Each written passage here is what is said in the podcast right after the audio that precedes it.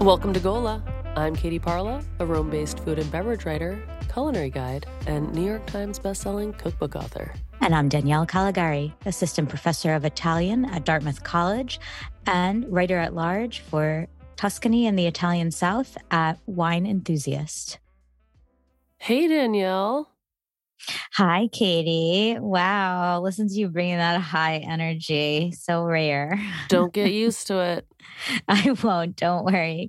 I will, however, continue to be excited about recording another episode of Gola, our podcast dedicated to Italian food and beverage culture, because today we are talking about one of my absolute favorite things. I feel like we say that at the top of literally every episode, but I swear this one is really kind of closest to my heart, I think. and it's always my favorite episode when I get to talk about something you know way more about than I do, and I get to learn stuff from you because I love the subject of this pod, but I'm kind of like out of the loop. You know, I've been writing like 40 books a year. I don't have much of a social life. Uh, I always run out of ice at home, so I can't even, uh, you know, prepare one for myself alone under my highlighters and post it notes. What are we talking about today? Well, we're talking about cocktails in Italy and and cocktail culture right now in particular is where we're hoping to arrive, but we'll we'll certainly try to do a little roundup of what the expectation was in the past and how that compares or contrasts with what is happening today, not just in the kitchen of Katie kitchen bar of Katie Parla, but also beyond. Um, it's funny that you start with never having ice made because I feel like that is actually the most significant difference between America, the American and the Italian relationship with drinks, which is to say, American can never have enough ice and always have ice ready. And Italians look at ice like this bizarre and silly afterthought or have historically. And, and that's changing right now, which is pointing us toward the question of how Italians feel about cocktails. In this particular historical moment. But no ice is the is a common feature of an Italian home kitchen and bar for sure. I have two bars in my house and I can't be bothered to freeze water. you do have you actually have a very fine selection of spirits uh, including many rare and unusual things as well as all the basics in order to twist a good drink. And to be sure i have taken advantage often when you are not uh, not even present let alone joining me. So Ooh. i can't complain about anything in your house. Lack of ice notwithstanding. The weird relationship with ice aside though and your inability to go out and socialize because you work seven jobs simultaneously.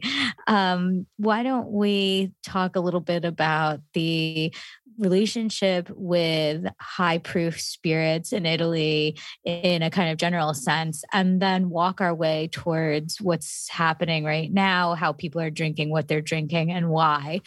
You've been in Italy for how many years now? Um, in January, it's going to be 20 years. And if you think Italians don't like ice, just wait till you hear what they feel about gin, generally speaking. Yeah, I, I know exactly. Oh God, absolutely. Um, I I can't believe you've been Italy for tw- in, in Italy for twenty years because you're only eighteen, so it doesn't make sense. Math does not check out. But I'll take your word for it because I wouldn't dare call you a liar just as I would I would sooner serve you a plate of of bucatini. How dare you? Um, uh, but in your in your 20 years, um, what were people drinking when you first got to Italy in terms of uh, actually, you know, in general, what, what were people drinking and and when and how and and how does that compare with what you what is happening now as far as you can see? This is anecdotal obviously. This isn't historical research.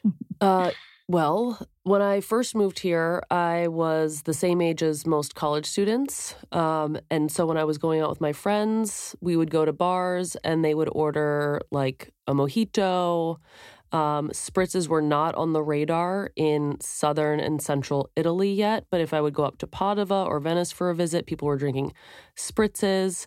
Um, I should say that the mojitos that were being mixed were incredibly weak, very low ABV. Um, when I would head down south, a lot of people would drink wine or beer as an aperitif.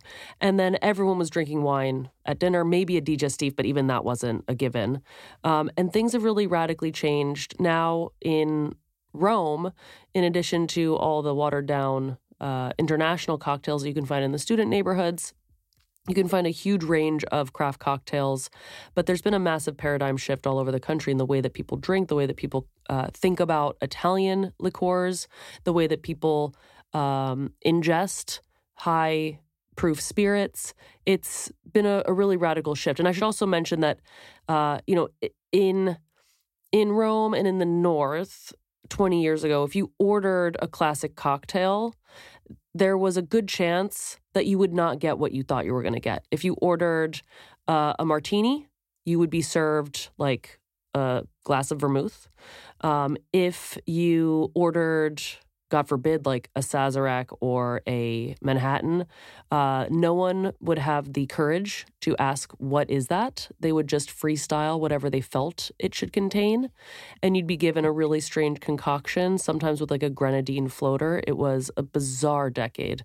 And then things start to happen and really shift in 2009, 2010. People can't afford to go out all the time for food they can afford and want to go out for drinks. And so a greater uh, availability of drinks then starts to be offered, um, partly because a lot of people had to go abroad during the financial crisis and work. So they came into contact with craft cocktail culture elsewhere and brought that knowledge back with them. So we're now like about a dozen years into the craft cocktail scene in Italy. So that was a truly masterful roundup, and it resonates deeply with me because we are basically the same age and started our relationship with Italy around the same time. So the timeline you lay out and the description of how people interacted with cocktails in different regional areas and across that uh, two decades span is very familiar to me. I am thinking in particular of a moment where I was at, I was in Naples at Gambrinus, which is a, a beautiful historic Italian bar in the Italian sense of bar, meaning um, a place where you mostly go for coffee and a small snack, usually a pastry, could be something savory as well. And in the evening, they will have a selection of essential spirits, the kinds of things that most people keep in their speedwell if you're at in a, an American bar, and uh, a much larger range of aperitifs and digestifs that are much lower alcohol and not in in an Italian context traditionally mixed with anything else, rather served neat or on the rocks themselves. And I ordered while at on this evening a martini, and I knew because I had been in Italy long enough to explain it with care what I meant. Nonetheless, it took three tries before someone finally gave me a glass of gin. That had not, of course, been stirred over ice, but rather um, badly mistreated between the time the bartender cracked the bottle and it arrived at my table. And at that point, I, of course, simply downed whatever was in the glass and walked away with my tail between my legs, thinking that I was able to conquer something initially that um, I was proven not to have yet mastered. This so, is how we. This is how we learn. This is how we learn stuff in Italy. That's how. Right. that's how Italy taught us to be in the world you ask for something, you flawlessly explain what it should be, and then they give you what they want to give you instead. And it's usually hot gin. Which you would think would have created some sort of mm, i don't know at, at, least some sort of negative connotation for me if nothing else. But of course gin remains my spirit of choice if i have to rank them.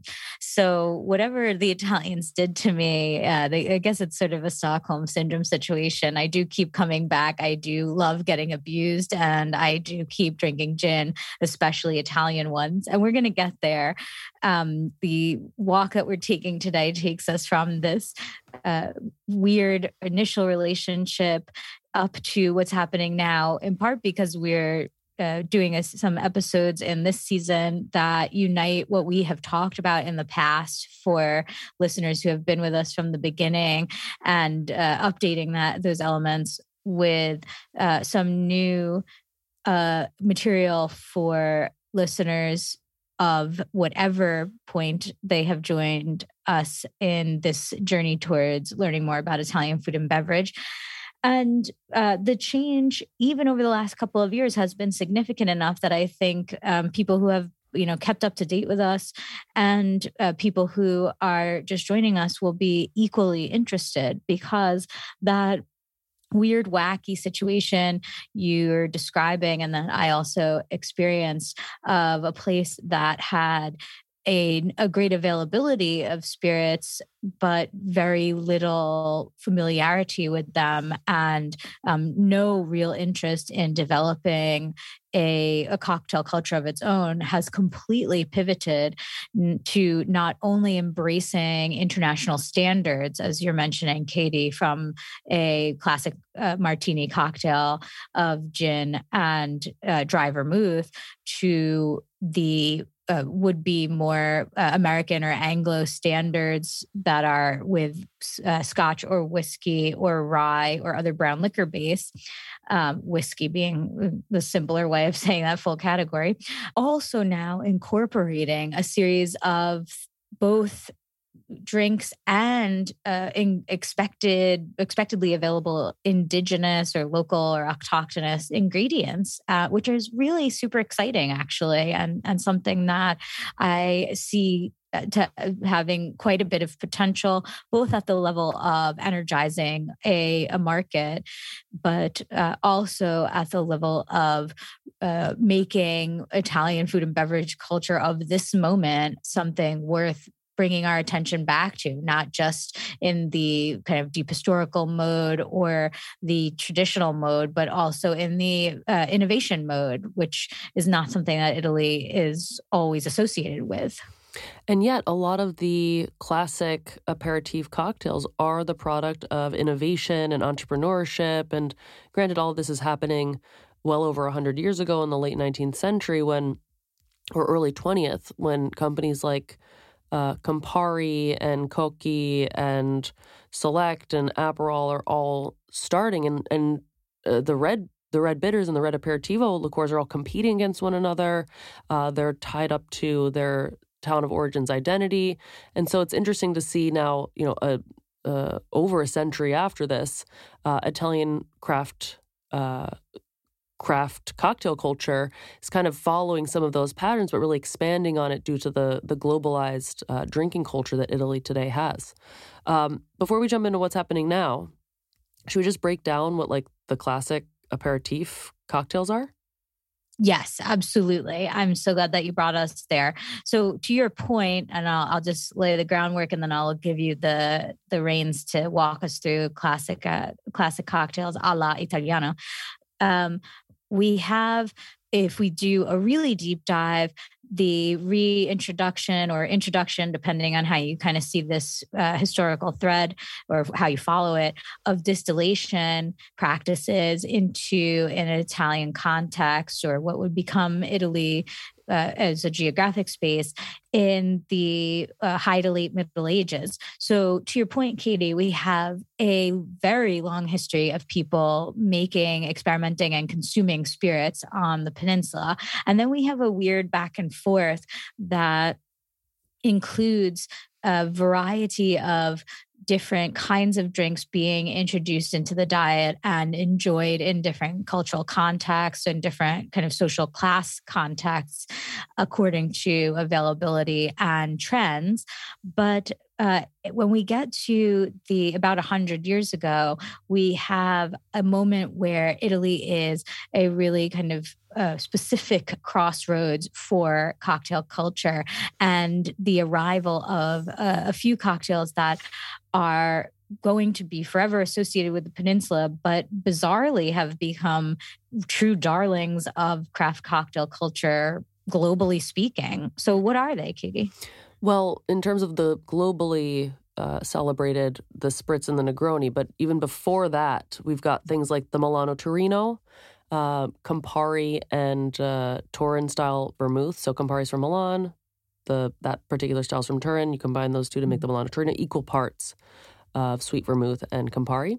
Um, if you add later in 1919 a splash of uh, gin to that, you get a Negroni. Meanwhile, if you want to do kind of like a spritzy vibe, uh, there's the thing called the bicicletta, Campari, white wine, and soda. The Milano Torino, the bicicletta, the Americano, these are all really low ABV drinks. The spritz, too, clocks in around 6% uh, when made with Aperol, really light. But not everyone's super stoked on a light uh, potent potable. So some people want something more intense. That's where the Negroni comes in. Uh, a self-described count in Florence told his local barman to 86 the sparkling wine and his Americano, put in gin. The Negroni is born. And flourishes not because Italians want it's too heavy. There were booze travelers coming from the US during Prohibition. There were, you know, like very pro gin British tourists in Florence who are driving uh, the market for that. I wonder, do you think Florentines, what would Florentines have been thinking of the Negroni when it's uh, concocted in uh, the early 20th century? Well, you know, I think that at the general uh, you know this can be probably used as a generalization that it's it's so deeply class oriented and the florence of that time especially even more so than now because again you know you made mention earlier of the fact that drinking culture has sort of risen again as uh, we might describe it because uh, somewhat ironically because of the financial um, re- depression, recession, however we're going to um, describe it in retrospect.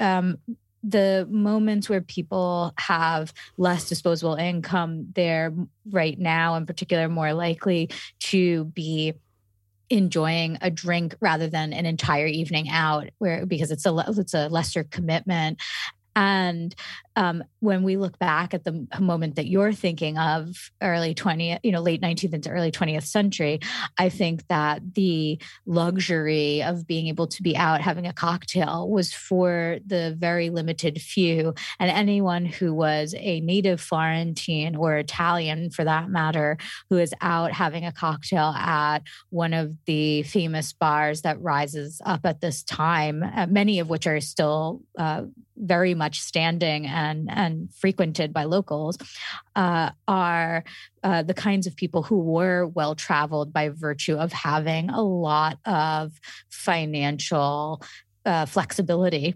and a pretty kind of wide uh, spectrum of experience. So I, you know, I'm were there Italians hanging out and having drinks, including the Negroni at this time? Of course, most of them probably had titles or um, you know, political roles were the kinds of people who were enjoying a very luxurious public life versus the average individual who is having a glass of wine uh, from bulk production or an industrial, uh, well, you know, a large scale made beer. Yeah. And I think, you know, there was a little bit of a stigma around gin in certain cities because likely a lot of British people got shit faced off of it.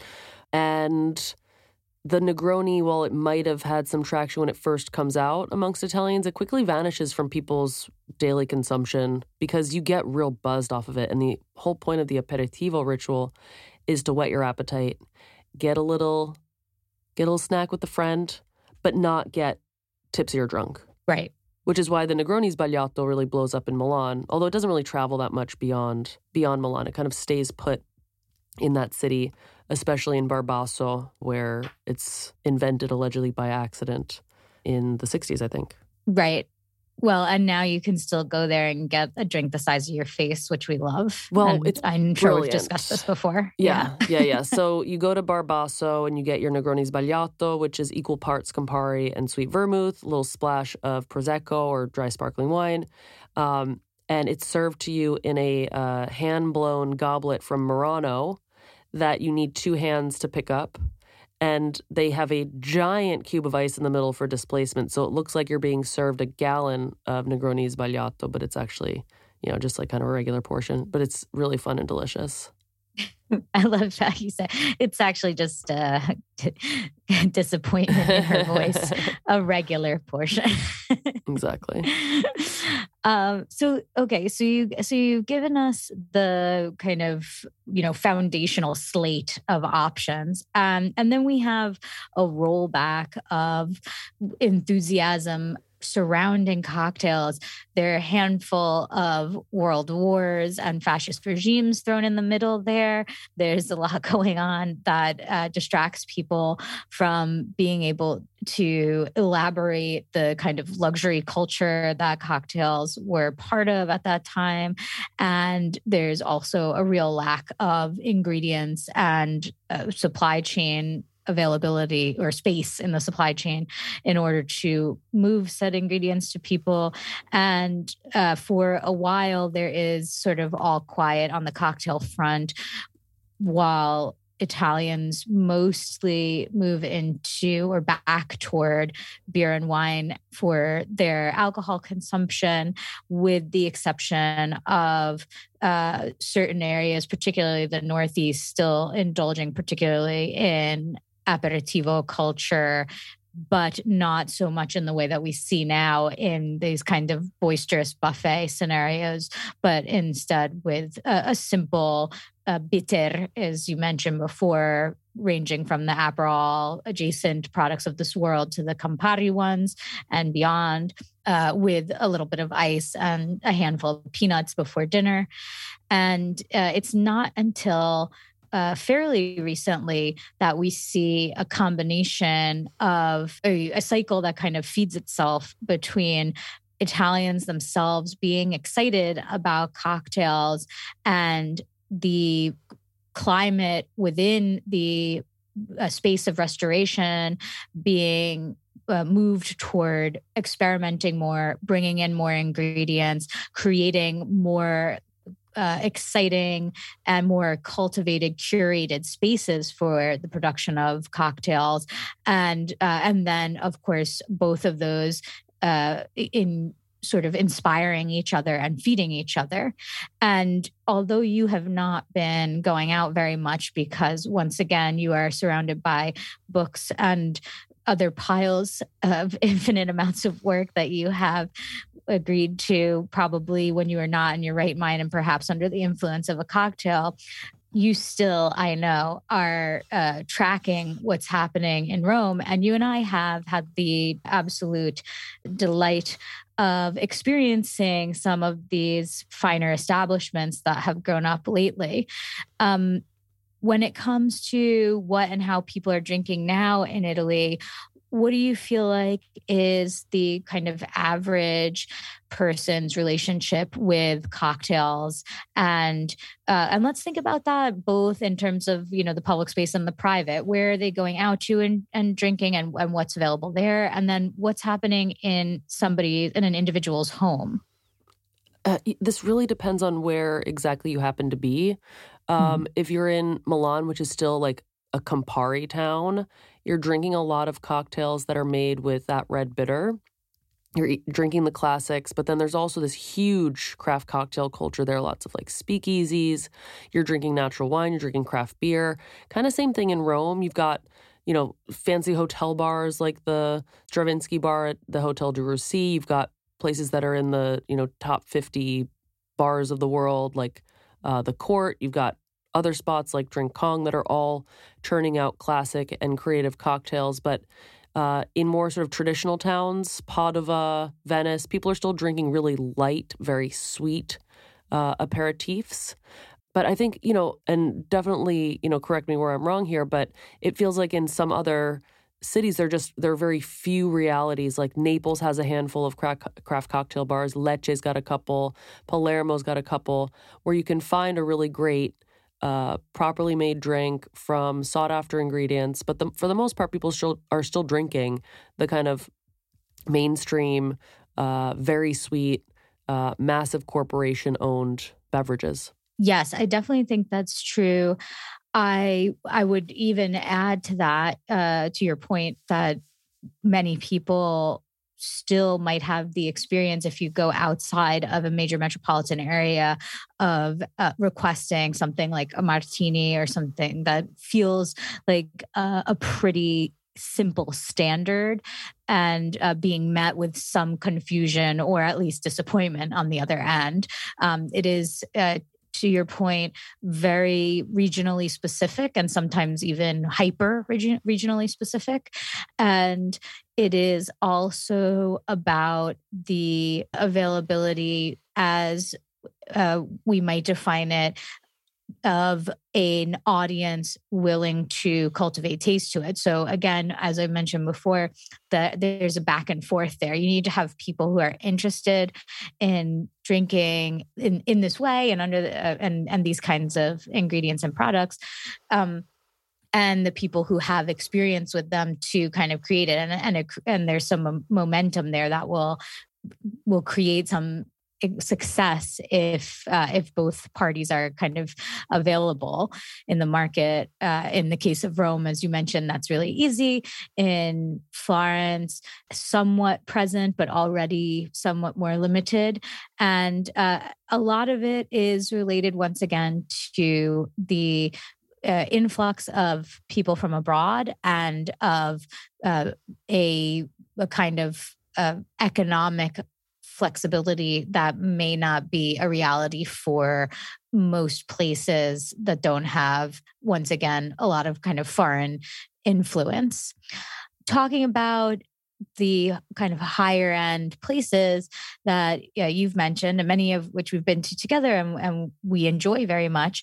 Um, we're uh, seeing also, I think, something exciting when it comes to the uh, people managing those programs looking into what Italy can produce on its own and uh, without having to look to other other places and also especially to these um, mega multinational companies that are producing industrial versions of of everything from uh, from the high proof spirits like whiskey, uh, vodka, and gin to the uh, the bitters and other elements that are incorporated into cocktails. Um, even recently, I and uh, people who follow us on Instagram. Hopefully, most people listening do. Um, we, that even includes right now uh, agave based spirits that Italians have started to uh, create using agave plants that grow naturally, especially in the South and the Italian islands, um, from Sardinia, uh, Sicily, and Calabria up to uh, even further north. Um, although the type of plant has to be able to produce enough sugar to distill. The other side of this, though, is what people are drinking at home. And that's something that I find to be super interesting because I think this is also where you see the most specific regional realities and the kind of huge, significant differences between American expectations and Italian ones. Um, when you go to somebody's house in Italy, what do you expect them to have in their bar if they have a bar at all. Oh, I was just thinking like every single Italian person I know who has a bar has uh Chivas Regal, Kahlua, and then a bottle of Gordon's. Yes, that is so familiar to me. Thank you for getting it all right. The Gordons for sure, and definitely has never even been near a, a, a any kind of chilling appliance or and, a piece of ice. God and forbid. Like half a yeah. bottle of Schweppes. Like mm. it's so it's so interesting in Italy. I'm like obsessed with mid-century modern bars and stuff, and I, I have a few friends whose like parents have these beautiful bars built into their houses, and they love cocktails. Like they love making cocktails. I just don't know how they make any cocktails from the three things that they have. Um, and and then usually like I would say younger people, and this is really only in the past year or so, um, canned cocktails that they might have like snagged at like yes, you know Mhm. one of the local gourmet shops or their favorite bars promoting them, or I think supermarkets are even are even selling canned cocktails now. Yes, definitely. RTDs, re- ready to drink cocktails, are probably gaining more traction in Italy than anywhere else. Although the U.S. certainly consumes them as as we do literally anything that contains booze. So, um, and when I say literally anything, I do use those words with k- intention. um, I I think that the uh, I so I'll use a I'll use a story here to give my example of the experience I've had with people's um, home bars in Italy. I love you know that my cocktail of choice when I get home after a long day of recording episodes of Gola, I uh, is I mix a martini. Um, typical three parts gin, one part dry vermouth. I have a glass chilling. I have my classic cocktail shaker and my little swizzle stick. And I get myself a nice peel of lemon and toss all that together. And if I have a guest with me, I offer them the same. 100% of Italians who come to whatever residence I am occupying in Italy and see me do that and uh, see me preparing one for them uh, react with usually horror, I guess I would say, or at the very least, surprise. Then they all make some kind of comment about how it's so strong. And um, they comment that after having tasted it, as though there were a way for me to make gin more or less strong, right?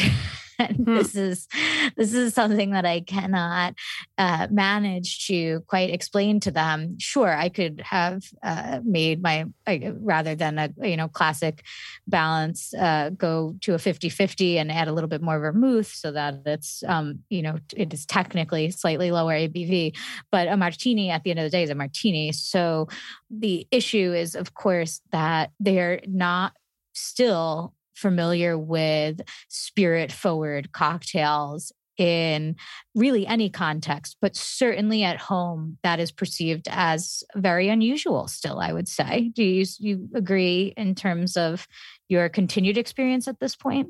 Absolutely. Yeah. Absolutely. I mean, still, like when I consume cocktails at friends' homes, it's like very fruit juice infused or uh, red bitter liqueur based. Things are very light and fruity and super sweet. Or there's Kahlua. I don't know why. Right. right. Or again, that Kahlua that keeps sneaking in no matter how many times. I'm times like, are you guys gonna try to make? toss mi- it. I was like, you're you're gonna make mind erasers, right? That's what this is for. Right. You're mixing mind erasers. Feels I like a, a college bar in the '90s. Oh my God. Yes. Ugh, a- as someone who's now on the other side of that, and I see my students stumbling in on Monday mornings after they've made some bad decisions, I can only rejoice in the fact that I remain increasingly distant from it with each passing day, month, and year.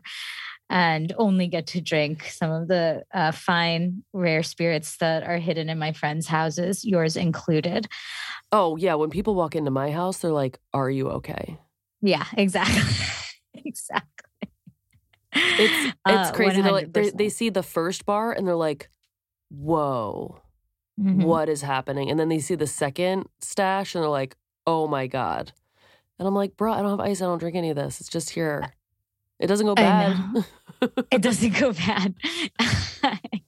well, um, I get it. I get it triple because, um, well, I shouldn't say that. In in Hanover, it's probably less scandalizing. Although I do think that when I make the comment that uh, I don't have much wine, I uh, I I start to garner some some real enemies because they turn around and look at the fact that I have a 300 bottle EuroCave standing on one side and cases stacked on the other side of the room for everyday drinking.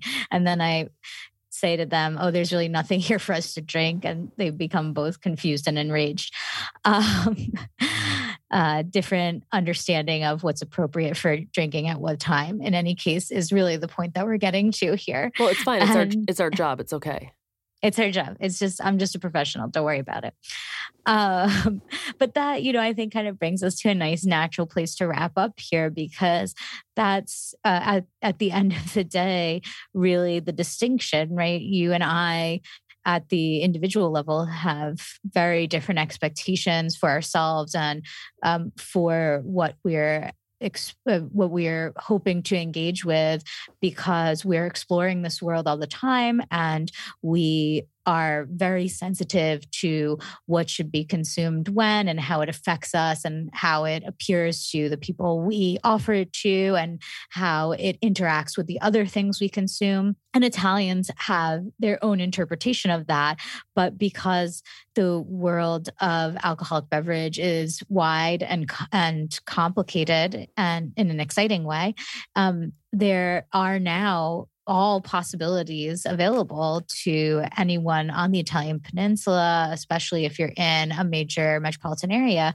And the question is understanding when and how you might engage best with it. So, um, you know, there are beautiful, exciting, really uh, carefully curated bar programs in uh, in Rome that you where you can enjoy a cocktail that is really really excellent com- would compete with the constructions you find in any major city in the world and uh, has a price point that reflects that and an atmosphere surrounding it that similarly reflects that.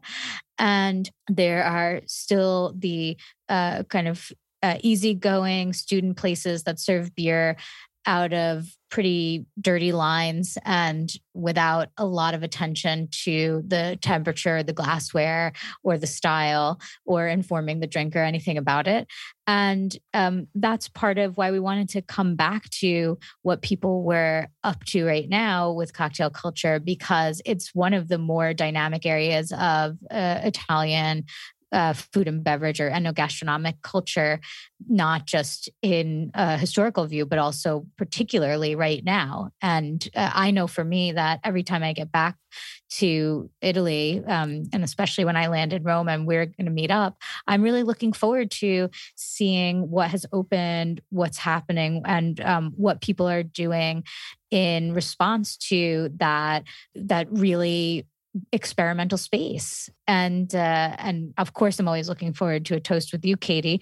But um, why don't we give people a handful of places that we like to drink when we're together in rome? You mentioned the court which is a, a beautiful bar with excellent drinks uh, certainly not inexpensive ones but the last time we were there um, it might have been just this time last year. And as i recall you were paying. So i really have to um, try to get that on repeat.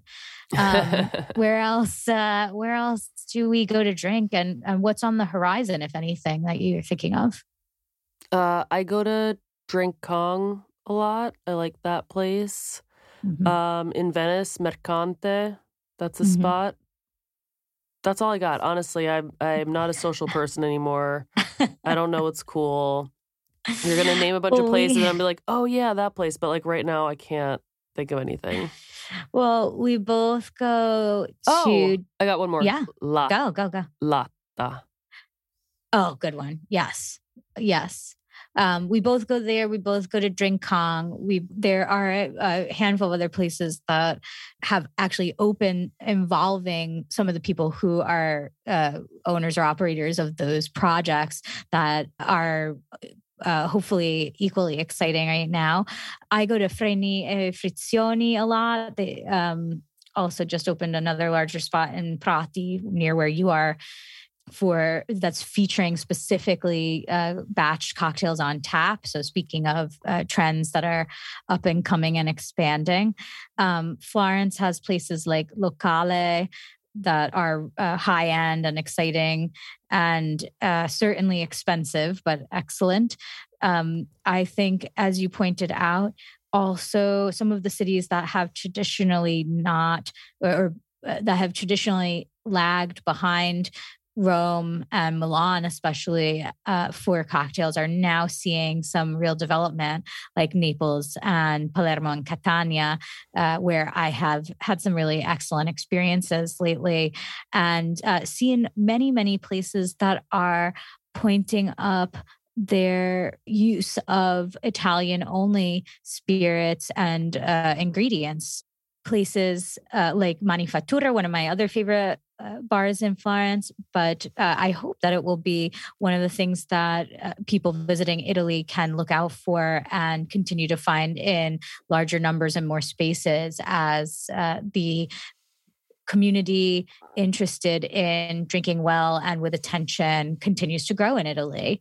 And uh, and to that point, Katie, after you have put in an even longer day than me at this point because you're six hours ahead, I should leave you to have your drink uh, for the evening to celebrate your ability to get through yet one more uh, very long day of touring and editing books and, and and many many other things that we will rem- leave unlisted here.